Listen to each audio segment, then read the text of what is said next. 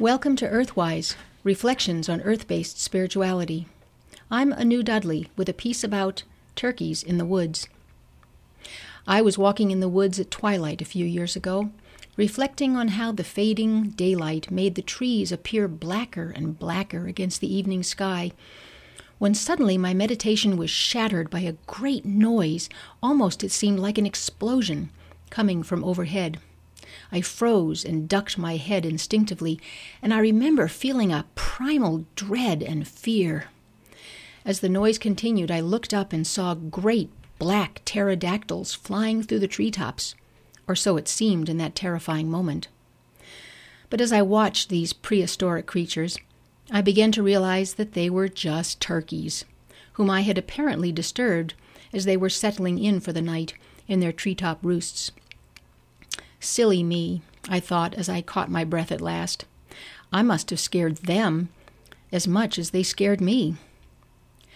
Up until that experience, I hadn't thought that much about turkeys, hadn't known they roosted in trees at night, had experienced them mostly as the savory roast at the Thanksgiving feast, or as a pejorative term for someone foolish and incompetent, or occasionally as a few stragglers trotting across the road to join the rest of their herd in the woods.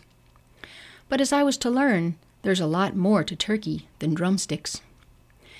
And it is fitting, really, at this time of year to look at the turkey because it is right in the middle of turkey mating season, and there's a lot of turkey activity going on in the woods.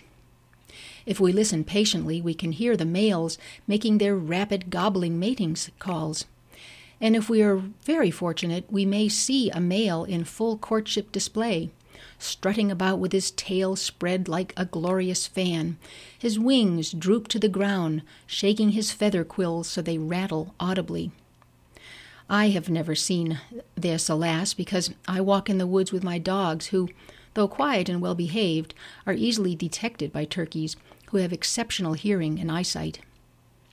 Each hen lays eight to fifteen brownish spotted eggs in scraped hollows in the ground, which hatch in twenty eight days. It will be June before we can begin to catch sight of the little brown balls of fluff scurrying among the long legs of the adults as they feed on the edges of meadows.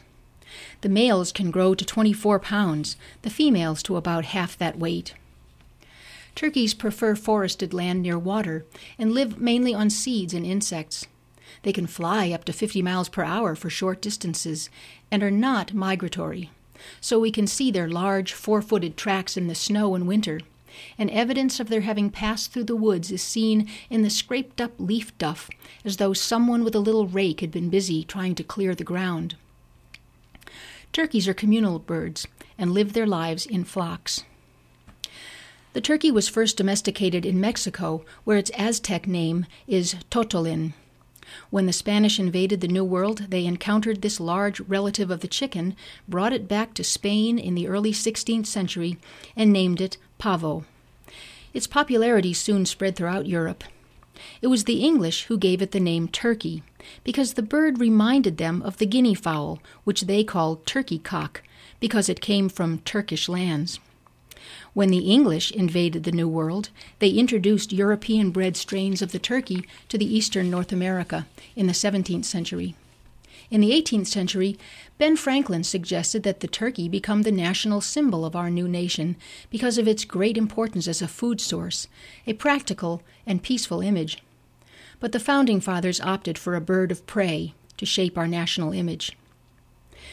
The turkey was an important food source in Central America, being one of only three domesticated animals, including the dog and guinea pig. It was called the jeweled fowl because of the metallic sheen of its feathers but information about its religious or symbolic significance is difficult to find.